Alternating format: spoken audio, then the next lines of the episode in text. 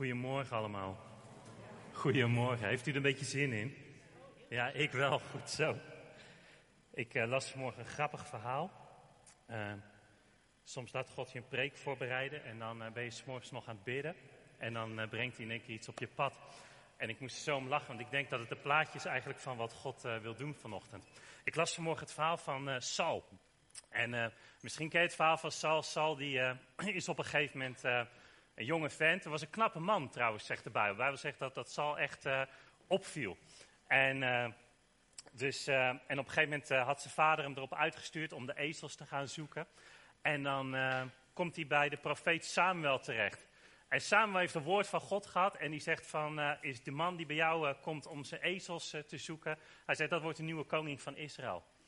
En dat gebeurt en nou, dat, dat, komt allemaal goed. En Sal gaat naar huis, de ezels zijn ook alweer thuis. Maar Sal kiest ervoor om dat niet te vertellen, dat nieuws met zijn vader en moeder. En dan komt er een dag dat het volk Israël zegt van joh, is, is uh, Samuel, wij willen een koning. En ik vind dat zo mooi hoe Samuel dat doet. Want Samuel die, die, die weet dat Sal dat is, maar hij kiest ervoor om dat proces opnieuw aan de Heer over te laten. En dan gebeurt er iets zo moois. Hè? Dan zegt God van... Uh, hij zegt, nou zet de stammen van Israël maar voor me neer. En dan, uh, en dan zegt God, uh, hij zegt, het is de stam Benjamin. Nou, de rest mag dan gaan zitten en dan moet de stam van Benjamin moet dan gaan staan. En dan, uh, en dan gaat God verder en dan zegt hij, het is de familie van Matri. En dan mag de rest van de families gaan zitten. En dan zegt hij, het is de zoon van Kis, Sal. En dan gebeurt er wat moois, want Sal is in geen velden en wegen te bekennen. Die is, te gewoon, die is spoorloos, die jongen. En ik dacht, vent, dit is jouw moment. Is, is jij, jij, jij moet hier nu zijn. Dit, je wist dat deze dag zou komen.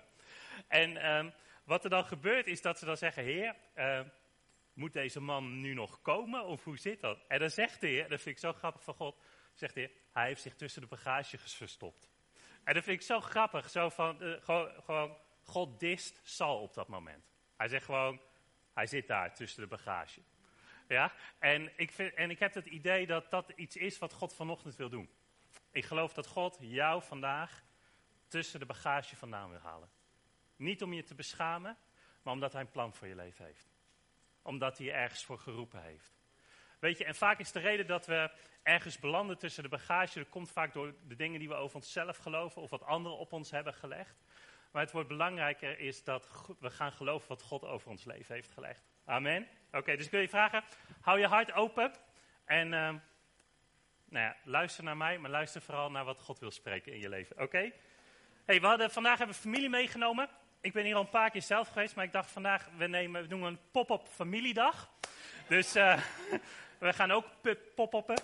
En uh, dus ik, ja, nee, maar je, trouwens, je hebt families, die doen dat elke week, hè? Die, die, die gaan elke week poppen ze in een andere kerk. Ja? ja.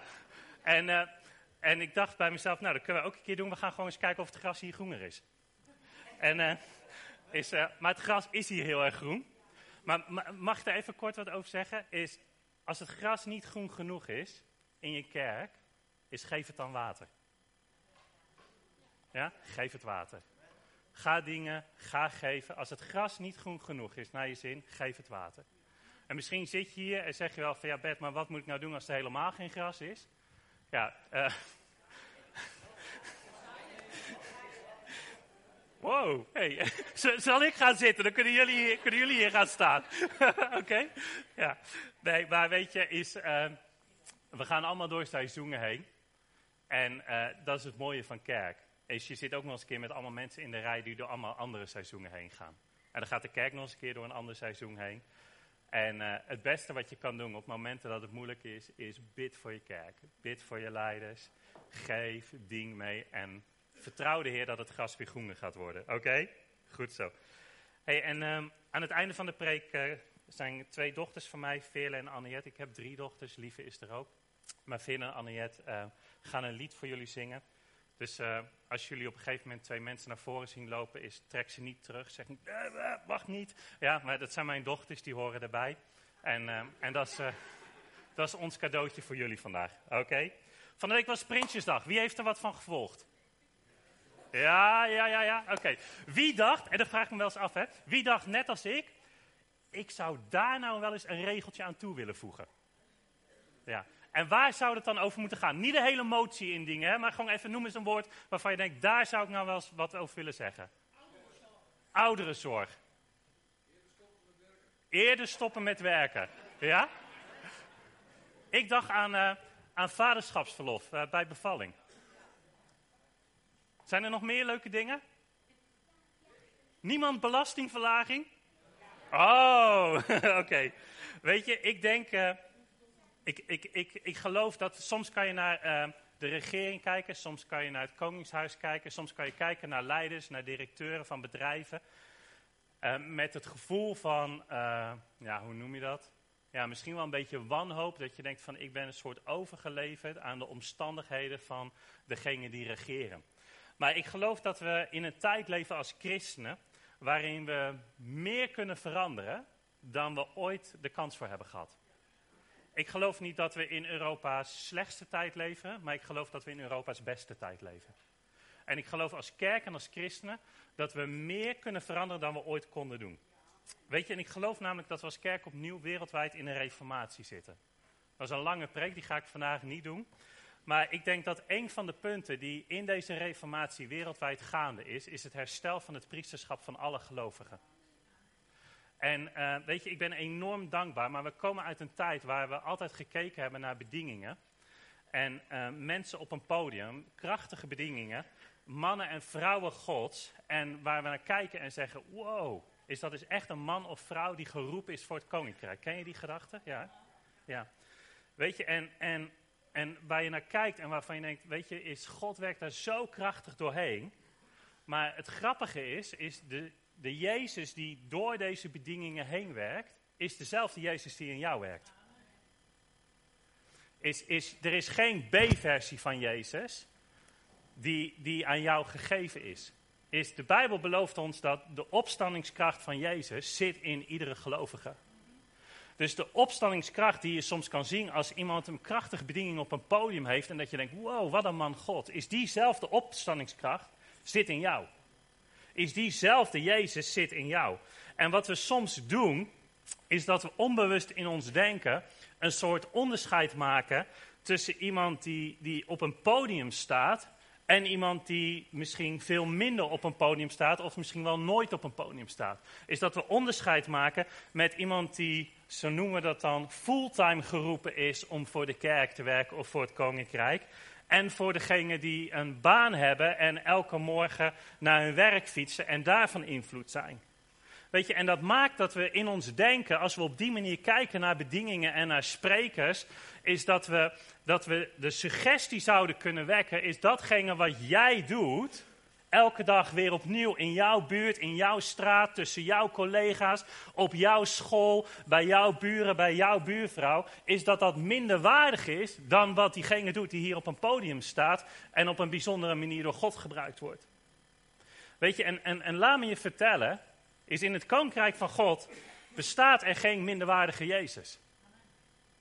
Is de Jezus in jou is net zo vol aanwezig en net zo krachtig als de Jezus die in iemand aan het werk is, die een krachtige bediening heeft.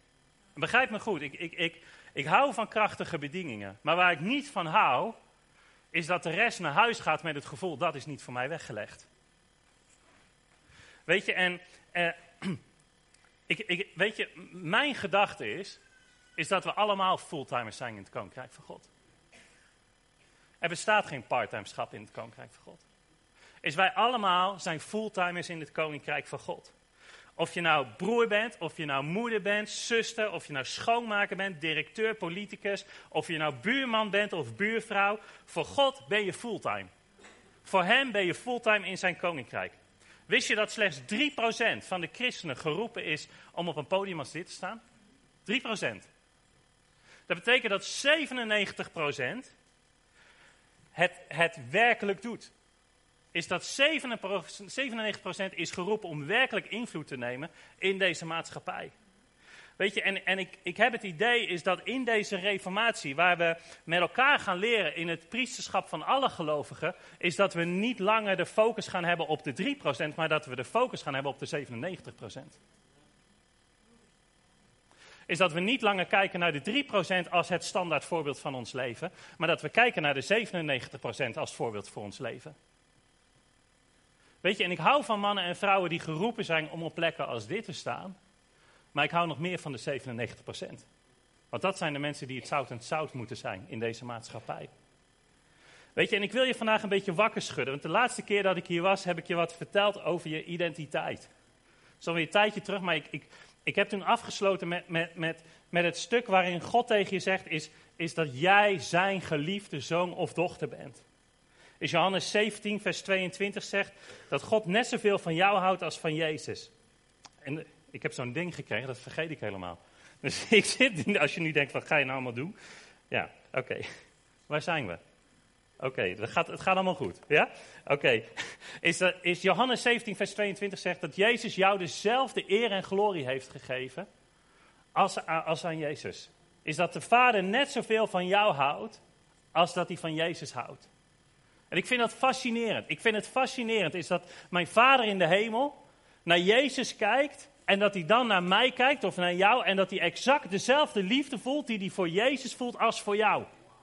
Dat is wat de Bijbel ons vertelt. Efeze vertelt ons is dat jouw hemelse goede vader je gezegend heeft met alle geestelijke zegen die er is op de, in de hemel.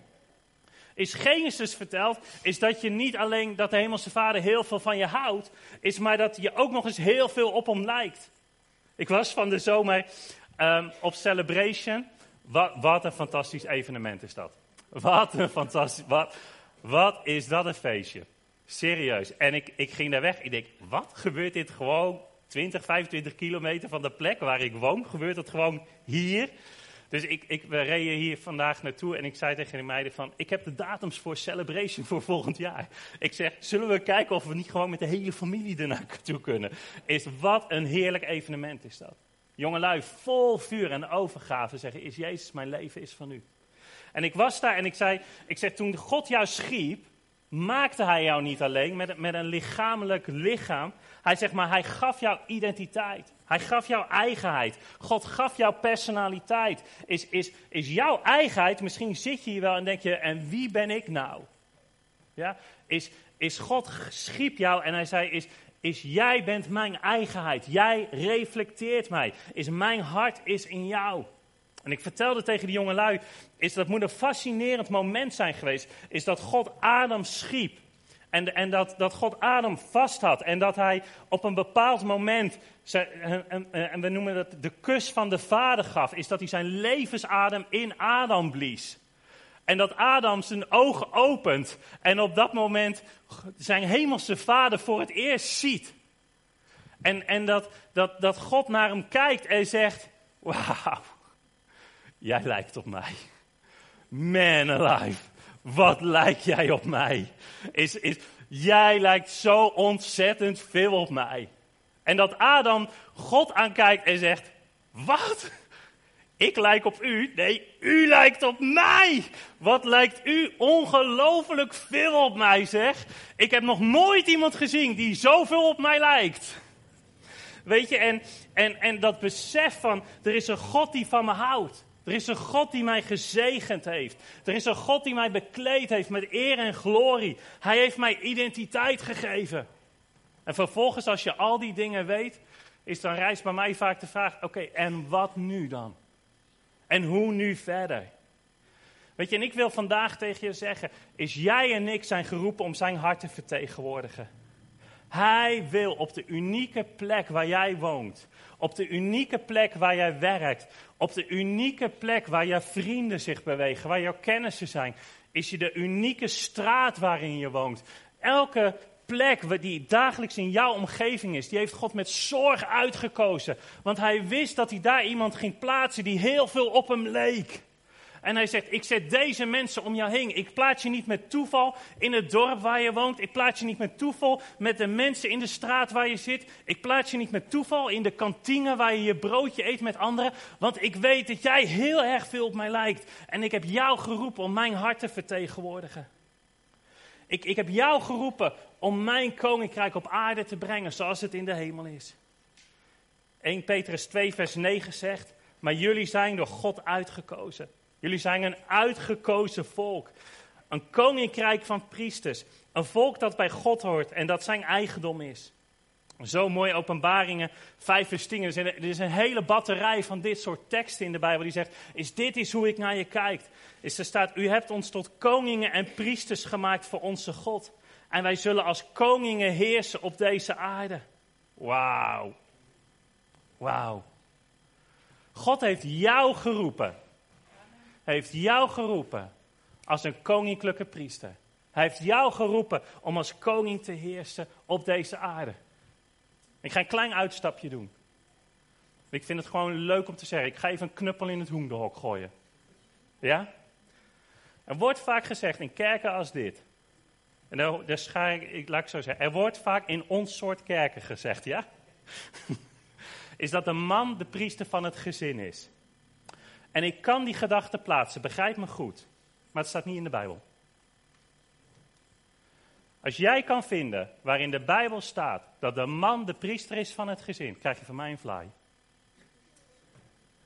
Is wat er in de Bijbel staat, is dat we allemaal, mannen en vrouwen, als gelovigen zijn geroepen, als priesters en koningen.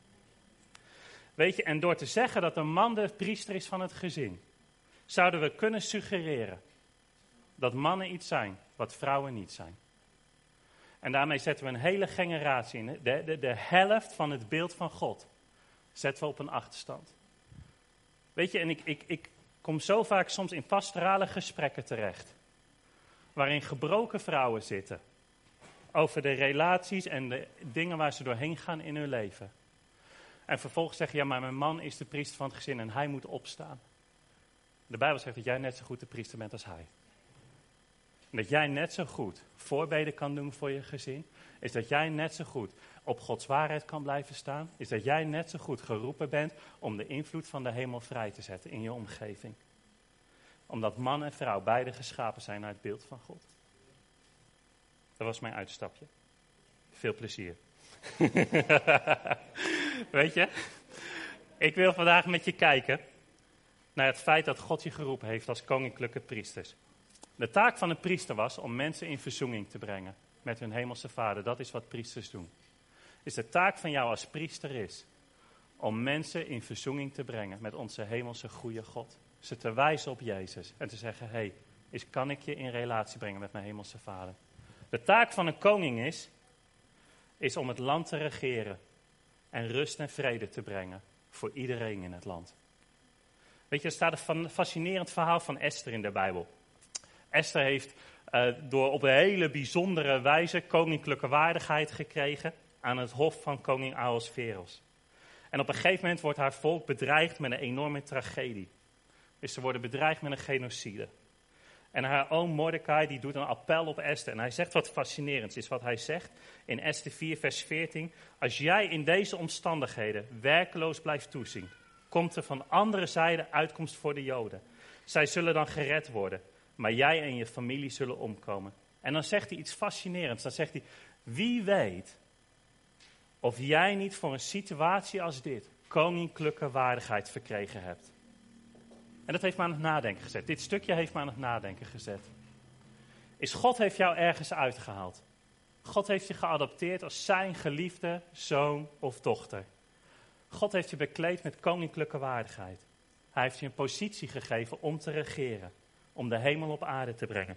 Zou het kunnen zijn, zou het kunnen zijn, dat jij voor een tijd als dit, voor de situaties die je tegenkomt in je leven, koninklijke waardigheid hebt verkregen.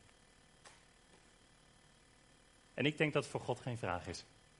Ik denk dat het voor God geen vraag is. Ik denk dat Hij het weet. Ik denk dat God jou tot koninklijke priester heeft gemaakt voor deze tijd. Dat Hij jou tot een koninklijke priester heeft gemaakt voor de mensen die dagelijks om je heen bewegen. Voor de plek waar je woont, waar je leeft, waar je werkt, waar je beweegt. Voor de gemeente waar je samenkomt met anderen. Ik vind het zo mooi. Misschien ken je dat stuk wel uit Romeinen 8, vers 19 staat. De hele aarde wacht vol spanning op het moment dat duidelijk zal worden wie de kinderen van God zijn. En dan staat er, de aarde zal worden bevrijd van dat zinloze bestaan waarin alles in de dood eindigt. En de aarde zal dezelfde hemelse vrijheid krijgen als de kinderen van God. Weet je wat ik denk? Ik denk dat de aarde weet dat de tijd komt dat ze verlost wordt. Ik geloof dat echt. Is ik geloof echt dat de aarde wacht en weet dat ze dezelfde vrijheid krijgt die jij en ik gevonden hebben in Jezus Christus. Is dat ze zucht en kreunt van pijn. Is, ken je dat gevoel? Is dat je gewoon echt helemaal klaar bent met het lijden in de wereld? Dat je klaar bent met gebrokenheid? Ik werd gisteren gebeld door iemand en die, heeft die kreeg een uitslag van een dokter. En hij zei, Bert, het is, het is, ik, ik, hij zegt, het is klaar. Het nieuws wat ik gehad heb is, is dat het afgelopen is. Weet je, en ik dacht bij me, ik, ik zat bij mezelf terug te denken aan al die keren dat ik een soort gelijk telefoontje heb gehad. En ik dacht, heer, ik ben zo klaar met dit nieuws. Ik ben zo klaar met dit nieuws. Ik ben zo klaar met het nieuws van, van ellende. Ik ben zo klaar met het nieuws waarin, waarin, waarin we dit soort nieuws moeten accepteren met elkaar. Weet je, en, en, en wat die, de aarde wacht. Wacht op het openbaar worden van zonen en dochters God. Ze kijkt vol spanning uit.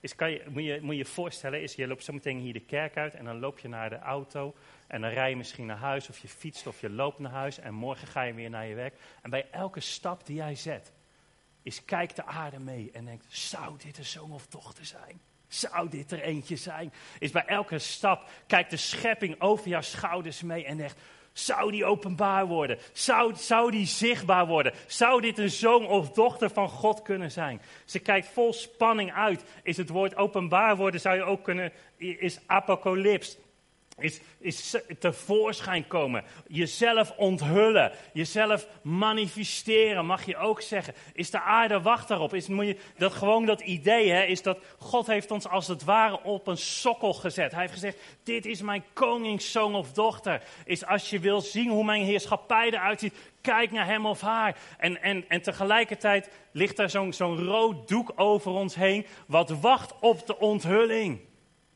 Wat is, is, is dat God heeft gezegd, joh, het, het, het staat klaar, het is er. En de aarde denkt, wanneer wordt het onthuld? Wanneer gaat dat doek eraf? Wanneer kunnen we het zien? Weet je, is, is, is, toen ik hierover nadacht, moest ik denken aan het verhaal van de barmhartige Samaritaan. En ik wil het heel kort met je lezen ja, ik wilde heel kort met je lezen. Het is zo lang als het is, sorry. ik wilde heel kort met je lezen. Ja, we gaan, we gaan het gewoon lezen met elkaar. Ik kan wel zeggen, het gaat heel snel met je lezen, maar ik kan, kan het niet korter maken. In Johannes 10, vers 30 staat, Jezus antwoordde. En reisde eens een man van Jeruzalem naar Jericho. En onderweg werd hij overvallen door rovers. Ze sloegen hem half dood en beroofden hem alles, van alles wat hij had. En daarna gingen ze op weg en lieten ze hem zo liggen. En er reisde toevallig ook een priester langs. En hij zag de man wel liggen, maar liep met een boog om hem heen. En daarna kwam er een tempeldienaar. Maar ook hij liep met een boog om hem heen. En daarna kwam er een man uit Samaria langs. En toen hij dichtbij gekomen was en hem zag, kreeg hij medelijden met hem. Hij ging naar hem toe, verzorgde de wonden met olijfolie en wijn. Daarna verbond hij hem en zette hem op zijn ezel en bracht hem naar de herberg. En daar verzorgde hij hem verder. En de volgende dag gaf hij de herbergier twee zilverstukken en zei tegen hem: Zorg voor deze man. Als de verzorging meer kost, dan, dan zal ik je betalen wanneer ik terugkom. En dan, zet dat, dan, dan stelt Jezus een hele mooie vraag. Hè? Dan zegt hij: Wat denk je? Wie van deze drie mensen is nu een broeder geweest voor de man die door de rovers was overvallen? En de wetgeleerde antwoordde: De man die goed voor hem is geweest. En Jezus zei: Ga en doe hetzelfde. Moet je je voorstellen? Je wordt slachtoffer van zinloos geweld. Er komt iemand op je af die denkt dat jij iets moois hebt wat hij kan gebruiken. Slaat je in elkaar. Je ligt half dood, beroofd, kreunend en zuchtend van pijn. Wachtend op het openbaar worden van de zonen of dochters Gods. En op dat moment komt er een priester aan. Halleluja. Halleluja. Een priester die misschien wel voor een situatie als dit koninklijke waardigheid heeft verkregen.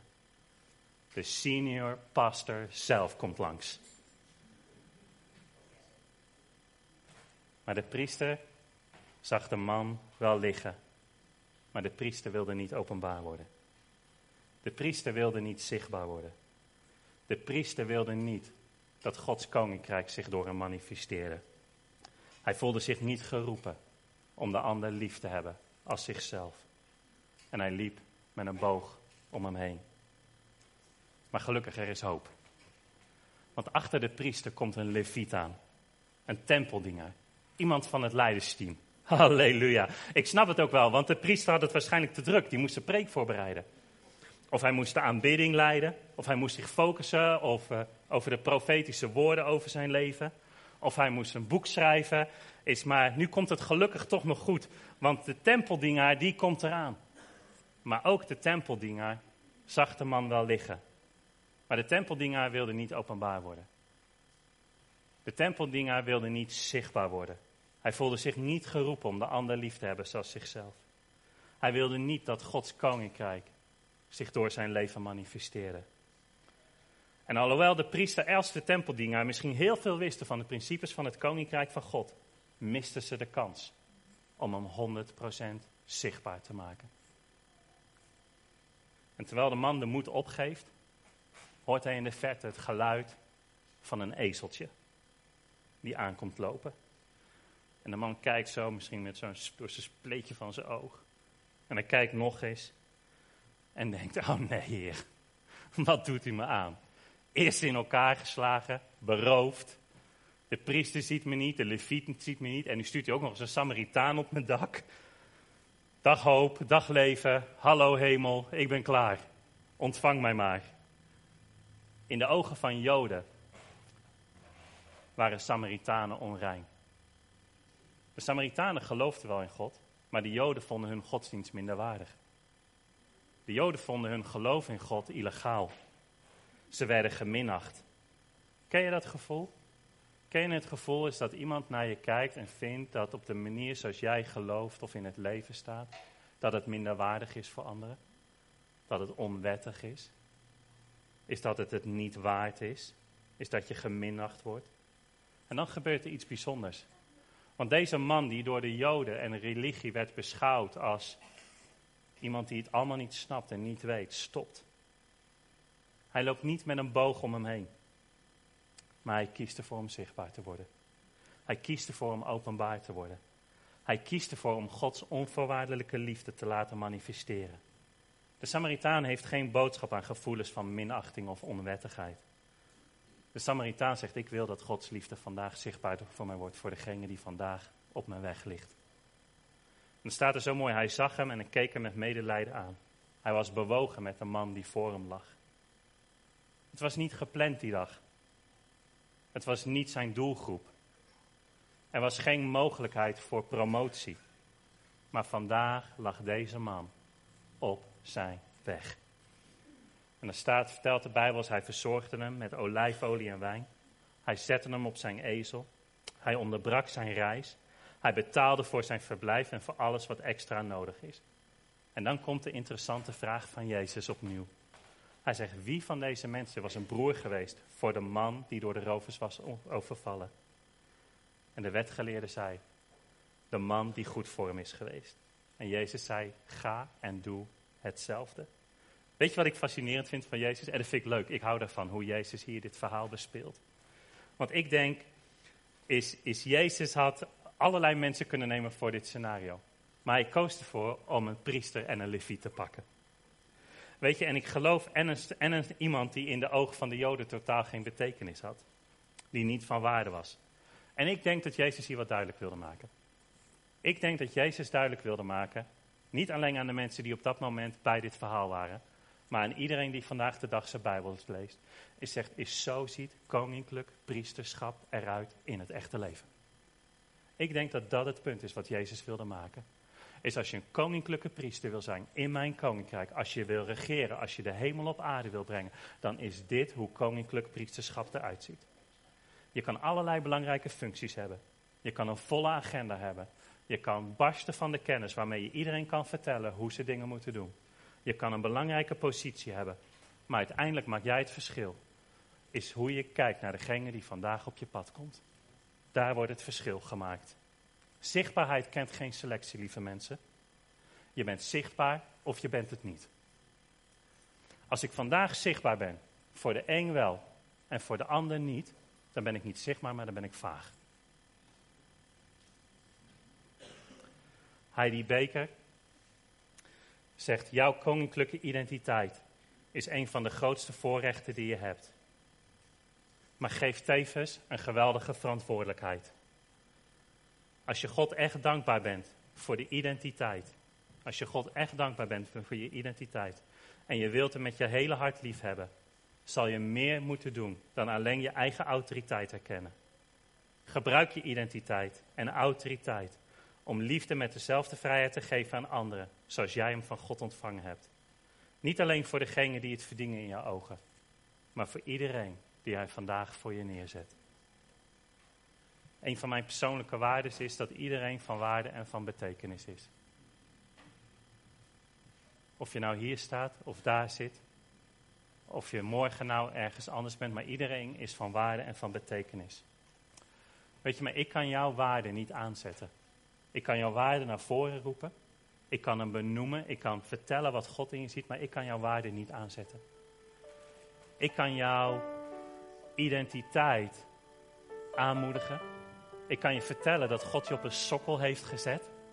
Is dat hij je te midden van deze maatschappij heeft neergezet. Als een plek waarvan hij zegt is, kijk naar hem of haar. Want dit is iemand die mijn identiteit en mijn hart vertegenwoordigt. Maar ik kan jouw doek niet van jouw standbeeld aftrekken. Is dat is iets wat je zelf zou moeten doen. Romeinen 12, vers 1 zegt: God is liefdevol en goed. En dan zegt Paulus: Daarom moedig ik je aan, broers en zussen, om jezelf aan God te geven. Hij zegt: Geef jezelf als een levend en heilig offer waar God blij mee is. Het is goed om God op die manier te dingen. Weet je, een offer dat kost wat. Als een offer niks kost, is het geen offer meer. Met een offer lever ik iets in wat van mezelf is. Maar de reden dat ik dat wil doen, is omdat ik geloof dat het goed is om God op die manier te dienen. Is dat het goed is dat het niet allemaal om mij draait. Maar dat het belangrijker is, is dat ik degene die vandaag voor me geplaatst wordt, is liefde, gerechtigheid, vrede en blijdschap gaat zien. En vanuit de, hemelse, vanuit de hemel kijkt jouw vader naar je. En hij zegt, kijk, kijk, kijk, dit is mijn geliefde zoon of dochter. Dat is degene over wie ik zing en juich. En mijn verlangen is, is dat ze gezien wordt door de wereld om haar heen. De Vader kijkt naar jou en hij zegt, ik geloof in je. Is aan Matthäus 5, vers 14 staat, jij bent hier om licht te zijn. Jij bent hier om de wereld kleur te geven met de kleuren van God. God is geen geheim wat verborgen moet blijven. Sterker nog, zegt God, is jij gaat dit zichtbaar maken. Zo zichtbaar als een stad op een berg. En als ik van jou een lichtdrager heb gemaakt, dan zal ik je toch zeker niet onder een emmer zetten? Hij zegt, ik ben degene die jou op een bergtop heeft gezet, op een lichtmast. Hij zegt, schijn alsjeblieft. Schijn alsjeblieft op de plek waar ik je heb geplaatst. Hij zegt, hou open huis, wees royaal met je leven. Wees open naar anderen. Jij bent degene die mensen zal aanzetten om zich te openen naar God, onze geweldige Vader in de hemel. Geef het aan die ene. Ik hou van de grote aantallen. Maar de grote aantallen beginnen bij de 1. Grote aantallen gaan van 1 naar 2 en van 2 naar 4 en van 4 naar 8. Maar mijn hart breekt als ik grote aantallen zie en mensen weglopen zonder te weten dat ze geliefd zijn. Zonder te weten is dat er iemand is die, die, die, die God zichtbaar voor ze wil maken. En Jezus kwam voor jou. Misschien zit je hier vandaag voor het eerst. Misschien heb je nooit over Jezus gehoord. En misschien ben je vandaag geraakt door de prachtige aanbidding van Naomi en haar team. Misschien ben je geraakt door het avondmaal vandaag. Is misschien ben je gewoon geraakt, is omdat je voelt dat je hier vandaag niet voor niks bent. Is dat er misschien wel een God in de hemel is. En ik wil vandaag tegen je zeggen, is de reden dat je hier bent, is niet toevallig. De reden dat je hier bent, is dus omdat er een God is die van je houdt. Er is een vader die in je leven betrokken wil zijn. Is Jezus werd zichtbaar om het hart van de Vader te laten zien. Hij werd betrokken in je levens om, om nog meer goedheid van God te laten zien. Hij diende en hij gaf genereus alles wat de Vader hem gegeven had. En dan komt er een moment en dan zegt de Vader: Ik wil meer. Ik wil meer, Jezus. Ik wil nog meer liefde voor deze mensen. Ik wil geen scheiding meer. Ik wil nog meer vrijheid. Ik wil geen schaamte meer. Ik wil nog meer aanwezigheid. Ik wil geen angst meer. En Jezus neemt op dat moment een besluit voor jou en voor mij. En Jezus besluit op dat moment om all in te gaan. All in. 100% gaf Jezus. Dus de Bijbel zegt, hij legde zijn leven af voor die ene. Voor jou. All in ging hij. Zodat jij zijn geliefde zoon of dochter kon worden. Zodat jij in deze wereld kan staan als een koninklijke priester. Om te regeren. Zodat jij samen met de 97 andere procent niet langer op hoeft te kijken naar de die procent, maar hier weg kan gaan en kan zeggen: Ik ben geroepen om licht te brengen. Is ik ben geroepen om als geliefde zonen en dochters andere zonen en dochters thuis te brengen naar het hart van de Vader.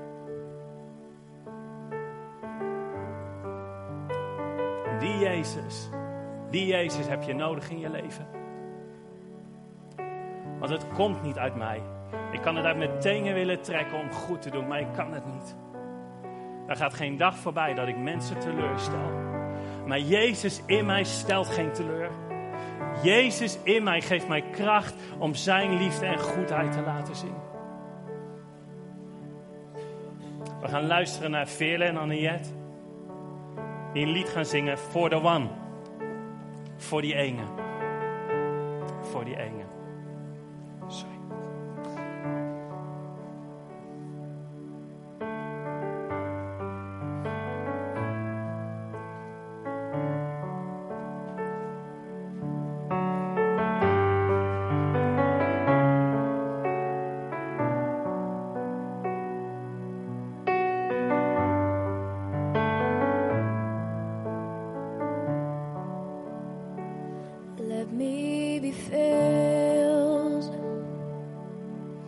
with kindness and compassion for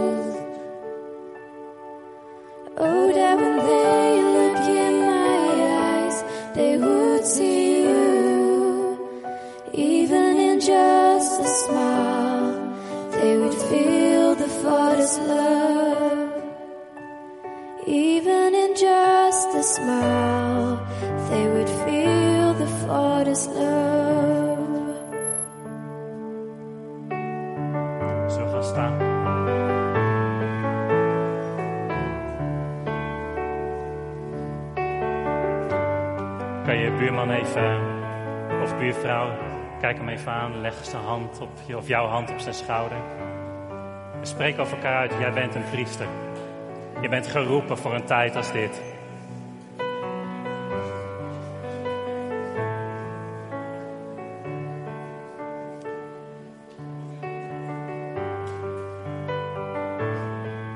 Kijk elkaar nog even aan en zeg: Het is echt waar.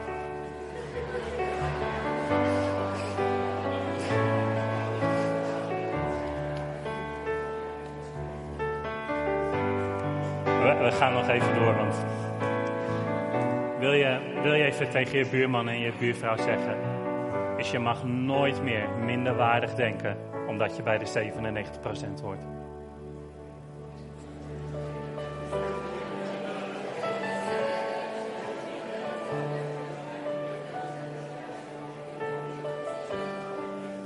Oké. Onze handen openen? Ik wil graag voor je bidden.